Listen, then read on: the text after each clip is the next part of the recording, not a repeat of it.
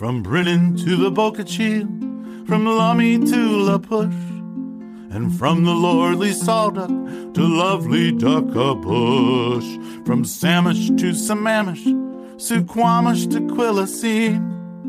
The climate is so friendly, it's a land that's evergreen.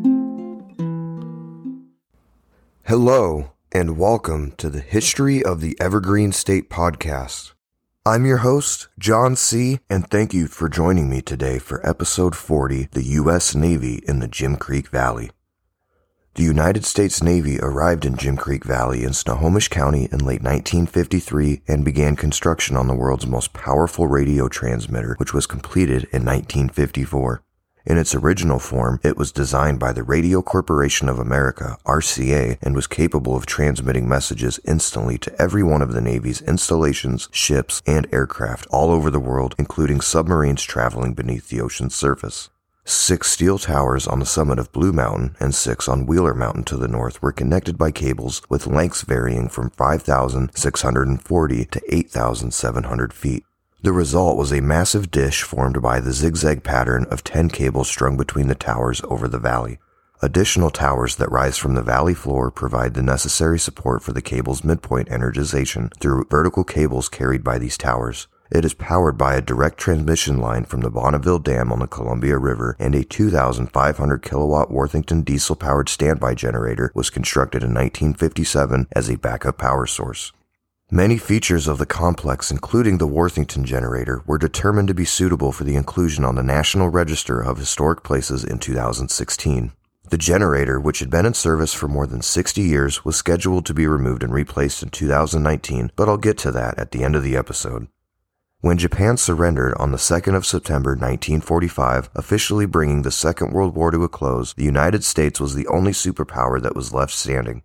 The U.S. Navy, which at the end of the war had more than 6,700 ships, including an impressive 232 submarines sailing every ocean on the planet, played a major role in projecting the country's military strength.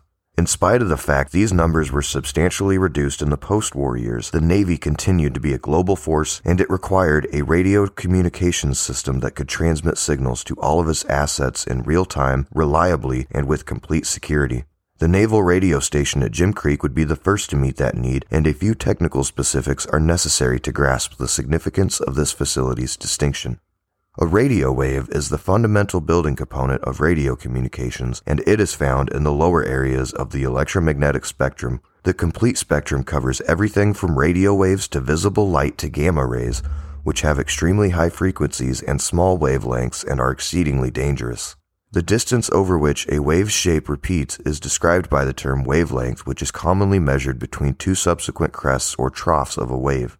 The relationship between wavelength and frequency is inversely proportional. The lower the frequency, the longer the wavelength is. The unit of measurement for the frequency of a radio wave is stated in terms of hertz, which can be used as both a singular and plural noun, which is abbreviated as Hz 3000 hertz or 3 kilohertz to 300 billion hertz or 30 gig or 300 gigahertz is the frequency range of the radio section of the electromagnetic spectrum. Consumer devices and services that are widely used, such as mobile phones, GPS, Bluetooth, television, and land radio, operate in either the very high frequency VHF or ultra high frequency UHF radio bands, which are measured in millions of hertz and have a frequency range between 30 and 3000 respectively. In order to accomplish its worldwide range, Naval Radio Station Jim Creek transmits an extremely powerful, very low frequency VLF signal with a wavelength of about 7 miles and a frequency of only 24.8 kilohertz. However, in the following decades, the United States military developed transmitters that employed even longer wavelengths. There were a number of factors that influenced the design of these specifications. Obstacles that are the same size or greater than the wavelength of the signal have a negative impact on the transmission of electromagnetic signals. The longer the wavelength, the fewer the things that can have an impact on it are in number. The signal from the Jim Creek transmitter has a 7 mile wavelength, which means that it can pass through most obstacles on and near the surface of the Earth that would interfere with shorter wavelengths, such as buildings and other structures, hills, and weather disturbances in the troposphere, without being interfered with. Furthermore, the lower the frequency, i.e., the longer the wavelength, the more readily a signal can permeate liquids such as seawater, as previously stated. Because of this, submarines that are just partially submerged can receive Jim Creek signal without having to raise a telltale antenna above the surface of the water. Another feature of the ionosphere is that the very low frequency waves bounce off positively charged atoms, ions, in the lower layers, which are located between 37 and 56 miles above the surface of the Earth. On their return journey, the waves contact the Earth and are reflected back up to the ionosphere, where they are subsequently reflected back down to the surface. This back and forth creates a wavelength which bounces the signal back and forth again, allowing it to travel over the horizon and around the curving surface of the globe. The Jim Creek station is able to connect with all of its assets regardless of where they are located because of this phenomena, which places the entire planet within the reach of the station's radio transmissions. The fact that long wavelengths are highly resistant to jamming by natural, e.g., atmospheric or man made interference, is another advantage of VLF, and one that is particularly important to the military in this context. However, there are certain disadvantages too. VLF transmitting antennas must be extremely large and precisely placed in order to be effective. Receiving antennas can be significantly smaller, but the larger the antenna, the better the reception. Therefore, submerged submarines must unreel and tow unwieldy antenna lines in order to take up VLF signals. Additionally, the quantity of information a wave can convey is related to the frequency of the wave. That is, a lower frequency signal can carry less information than a higher frequency signal. VLF is not intended for the transmission of audio or huge amounts of data, and it was originally designed as a simple on off Morse code keying system with a maximum transmission rate of only 20 words per minute. VLF remains an inefficient and time consuming method of transferring large volumes of data, despite the development by the Naval Research Laboratory of an automatic teleprinter system and other advancements that boosted its capacity. In part due to the requirement of a large antenna for broadcasting a long range VLF signal, the system is essentially a one way system, which means that the recipients of the signals must respond, if at all, using higher frequency communication modalities. The fact that the VLF signals from Jim Creek can only penetrate seawater to a depth of approximately 65 feet means that submarines, while capable of receiving messages while submerged, must remain very close to the surface and well inside range of enemy sonar. Very low frequency communication, VLF, had been investigated by the United States Navy since before the Second World War, but it was not until July of 1946 that the Chief of Naval Operations directed the Navy's Bureau of Ships to investigate the Puget Sound region for a suitable location to construct a VLF transmitter and antenna. The purchase of 5,000 acres in and around the Jim Creek Valley, which is located in the western foothills of the Cascade Range, about nine miles due east of Arlington in Snohomish County, was approved by the CNO a year later. A Stillaguamish Native American lived in the valley and was known as Old Jim by non native immigrants in the 19th century, and the name was given to Jim Creek in honor of him. Over the course of many years, he tended a trap line up and down the small creek until one day he ventured upstream and vanished into thin air. Old Jim's Creek was eventually shortened to Jim Creek, and the name was also applied to the valley through which it passed at one point. Wheeler Mountain, located on the north side of Jim Creek Valley, and Blue Mountain, located on the south side, are both more than 3,000 feet in elevation. At its core, the Navy's idea was to convert the entire valley between the two peaks into a massive dish antenna, which would have been the world's largest at around 980 acres at the time. The contracts for the design and installation of the antenna, transmitter, and associated electrical components were awarded to two divisions of the Radio Corporation of America. The towers and support buildings at the facility were developed by the Navy's Bureau of Yards and Docks, and the Public Works Officer for the 13th Naval District was in charge of all site preparation, road construction, and building construction. More than 725 acres of the valley were cleared of trees, the majority of which were Douglas fir, beginning in the spring of 1949. This took more than a year, but it was important both for fire protection and because trees tend to absorb enormous volumes of energy produced by the antenna, according to the National Fire Protection Association. Using the cleared slopes as a starting point, six 200 foot steel towers were built on the crests of each mountain to serve as anchors for 10 catenary cables that were stretched over the valley in a zigzag fashion. When a flexible cable, wire, or chain hangs freely between two elevated points in a catenary shape, the shape is described as follows. These cables, which are 1 inch thick and range in length from 5,640 feet to 8,800 feet, are made of steel sheathed copper and serve as the dish of the antenna. In order to ensure that the antenna can stay functioning even if the other half is damaged or shut down for maintenance or repair, they have been divided into two groups of five members each. A vertical cable, known as a down lead, runs from the lowest point of each of the 10 catenary cables down 900 feet to one of 10 towers on the valley floor, which serves as the connection between the antenna and the transmitter. The main radiating elements of the antenna are these vertical cables, the miles of sagging catenary wires that curate the dish serve to amplify the power of the signal received from the transmitter. If the antenna is considered the voice of naval radio station Jim Creek, the transmitter is the beating heart of the station's infrastructure. It is here that electrical power delivered through a transmission line from the Bonneville Dam on the mighty Columbia River is converted to a very low frequency electromagnetic signal, which is then used to encode the information sent out through the antenna array. The power delivered through the transmission line is 2,000 kilowatts. Building the transmitting equipment took place at the RCA Victor facility in Camden, New Jersey, and it was brought to Seattle on 27 freight cars before being trucked to the Jim Creek Valley via a road constructed by crews from the 13th Naval District. Installation of the transmitter took place on the second floor of a windowless structure constructed on the valley floor under and halfway along the span of the above antenna array.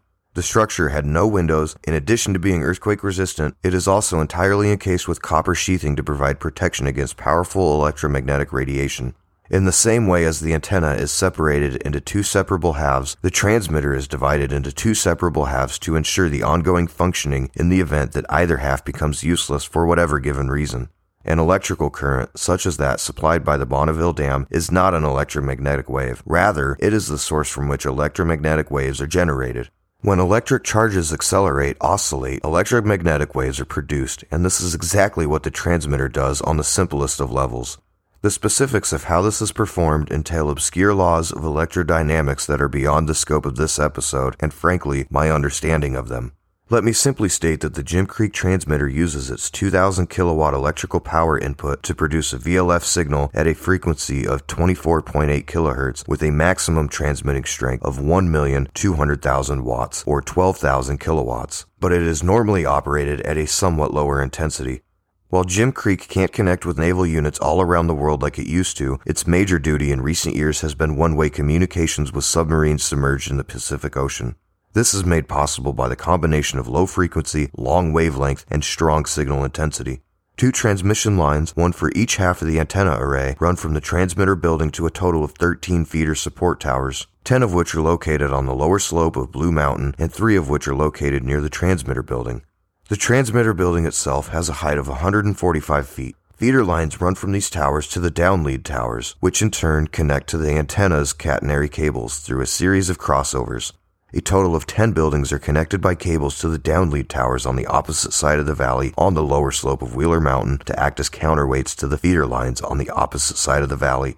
The high electromagnetic field generated by the transmitter, in addition to the massive and meticulously built grounding system around the transmitter building and beneath the antenna array, must be addressed. For this purpose, more than 200 miles of copper, wire, cables, and screens are buried under the valley floor in a precise configuration in order to meet the need. Upon completion, the Jim Creek transmitter had twice the strength of any other military transmitter in existence and was significantly more powerful than any commercial radio station in the U.S. at the time. On the 17th of November 1953, more than seven years and $14 million after the Navy's Bureau of Ships began the hunt for a suitable site, naval radio station Jim Creek was ready to demonstrate its unique capabilities. The station was dedicated to the United States Navy, Brigadier General David Sarnoff, chairman of the RCA Board of Directors, was sitting at a Morse key pounding out the wireless code. Sarnoff was the person who initially informed the American public of the Titanic disaster in 1912 while working as station manager for a Marconi radio station in New York City. He was flanked by the Chief of Naval Operations, Admiral Robert B. Carney, who delivered to Sarnoff the following through a dictated message we hope that this first message will help to establish another relationship between you and your native country. We are creating a new security channel from America to the naval units that serve as the country's outer defense ramparts with this technology. The only way for the dignitaries in attendance, over 200 naval, industrial, and political executives, to know if the system was functioning properly was if they received responses to the broadcast message. They waited with bated breath as the minutes ticked away on the clock. According to an article published a few months later in an RCA produced magazine, when the acknowledgments started to come back, it was six minutes later, and some of them had relayed four or five stages to get to Jim Creek Valley. The first came from the battleship Wisconsin, which was stationed off the coast of Japan. When word arrived from the carrier Yorktown, the destroyer Floyd B. Parks, and the submarine Bluegill in the western Pacific, it was followed by news from the submarine Sablefish in the North Atlantic and the cruiser Pittsburgh in the South Atlantic, as well as from the carrier Tarawa in the Mediterranean and the destroyer Charles Sperry in Florida waters. As the responses came in, Admiral Carney and General Sarnoff plotted the locations of the units on a globe map that had been set up at the transmitter site in preparation for the ceremony. Additionally, RCA Communications conveyed news of receipt of the message to distant places via its 65 nation radio circuit, as well as aboard passenger liners at sea, in addition to receiving acknowledgments from the naval forces. The Jim Creek Naval Radio Station had accomplished what it was constructed to do, which was something that had never been done before. For the very first time in the history of radio communications, a message was relayed directly and instantly from a single transmitter to thousands of receivers all over the world. In order to demonstrate the tactical significance of this achievement, consider that the answers, which were broadcast at higher frequencies, shorter wavelengths, and with significantly less power, took significantly longer to arrive, and many of them had to be relayed through multiple transmitters. However, Jim Creek's primary function was not to receive messages. Rather, it was to broadcast messages rapidly and securely to distant military assets, and it was extremely effective in this endeavor as well. Following the successful completion of the test, Sarnoff presented Admiral Carney with the keys to the control panel, stating, As a representative of the Radio Corporation of America, I am pleased to hand over to you the world's most powerful radio transmitter ever curated. Allow me to convey my hope, which I know is shared by everyone in our military services, that this tremendous instrument for transmitting intelligence will contribute to our national security and the peace of the world. I am confident that this will happen. The naval radio station Jim Creek has been doing this for practically the whole last half of the 20th century and the first quarter of the 21st, according to their website. As of 2019, the facility was operated and maintained by a team of 21 civilians who had received specialized training. Despite the fact that it is routinely maintained and updated, much of its equipment, including the generator, is now deemed to be outdated and obsolete. There were some concerns about the reliability of the 2,000 kilowatts of electricity that Jim Creek receives from the Bonneville Dam, which is more than 170 miles to the south. Fires, storms, sabotage, and electromagnetic pulse from a nuclear explosion and other natural and man made disasters might disrupt the flow of information and commerce. Surprisingly, it appears that for the first four years following its activation, naval radio station Jim Creek did not have a backup power supply in case the connection failed. Although the Navy was aware of this requirement, it did not act on it until it purchased a 2,500 kilowatt generator from the Worthington Corporation in Buffalo, New York in 1952. It's unknown why it wasn't installed until five years later, but when it was in 1957, it performed as expected according to the manufacturer. A replacement for the Worthington generator, which had been in service for more than 60 years, was completed in 2019. Naval radio station Jim Creek has numerous aspects that have been declared eligible for inclusion in the National Register of Historic Places. Because the Navy had done business with the Worthington Corporation, known under various identities over the years for more than a hundred years, it made sense for them to turn to the company for the generator. Henry Rossiter Worthington, the firm's eponymous founder, was born in New York City and, although having just a high school education, went on to become a prolific inventor and a founding member of the American Society of Mechanical Engineers, ASME. As a result of the completion of the Erie Canal in 1825, historians refer to this period as America's Canal Era, and by 1840, more than 3,000 miles of constructed waterways connected cities and towns throughout the eastern United States. With a childhood fascination for canal boats, Worthington patented his first invention on the 24th of July, 1844, when he was just 26 years old. It was an automatic independent water reciprocating pump which eliminated the need to use a hand pump in order to keep the boiler of a steam engine full when a canal boat was at rest. The following year, he went on to form a partnership with William H. Baker to form the firm of Worthington and Baker, and in 1850, the company made its first sale of pumps to the Navy, which were used aboard the USS Susquehanna, a sidewheel steam frigate, which was launched in 1849.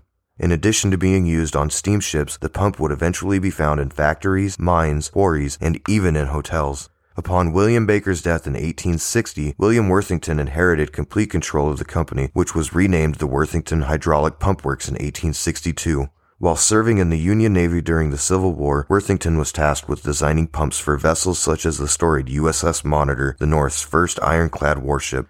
In 1880, when Worthington passed away, his son, Charles Campbell Worthington, assumed control of the company. Following a change of ownership in 1899, the company was taken into the International Steam Pump Company, which was controlled by entrepreneur Benjamin Guggenheim. As a result of Guggenheim's death in the Titanic disaster in 1912, again, yet another weird connection this episode has to that terrible sinking, his business was forced to close its doors. It bounced back and went on to operate under many identities, including the American Worthington Pump and Machinery Corporation. The same year that it was renamed the Worthington Corporation, the company sold the generator for Jim Creek to the United States Navy. The company had, without a doubt, expanded its product line by that point to include equipment other than pumps. With a 16 cylinder diesel powered engine and a generator exciter unit produced by the Electric Machinery Manufacturing Company of Minneapolis, Minnesota, Worthington provided the Navy with a powerful and reliable unit. Approximately $1,006,897 was spent on the engine and unit assembly at the Worthington Buffalo facility in Buffalo, New York, and the unit was delivered to the Navy for that sum. In order to house it, the Navy constructed Building 39 at Jim Creek in 1957, which was described as a concrete frame building with reinforced concrete panels welded to the columns, steel framed clerestory lights, and a concrete panel roof system. It is roughly 5,000 feet northwest of the transmitter building and around 2,500 feet beyond the perimeter of the antenna array, lengths that were most likely mandated by the necessity to shield the generator from severe electromagnetic radiation during the construction of the transmitter. It is connected to the transmitter by way of an underground power cable with the capacity of 2,500 kilowatts, which is 500 kilowatts more than the power provided by the transmission line from the Bonneville Dam. A generator, in its most basic definition, is a device that converts mechanical rotation into an electrical current. The engine, in this example the Worthington diesel, is responsible for providing rotation. In more technical words, a generator is made up of two magnets, a fixed magnet, the stator, which provides the stationary magnetic field, and a revolving magnet, the rotor, whose spin is generated by the engine, which generates a rotating magnetic field. The following paper, developed for the Washington State Department of Architecture and Historical Preservation, provides a more detailed explanation of how Jim Creek's engine, generator, and exciter operate together to generate electricity. Power is generated by the engine driving the primary drive shaft, which in turn rotates the rotor or field coils in the generator, resulting in the generation of magnetic flux, which is required for the generation of electrical power. An electromagnet that rotates requires a direct current electric power supply in order to excite the magnetic field produced. The exciter is responsible for this power. The system keeps track of the generator output and controls the magnetic field to keep the desired voltage constant.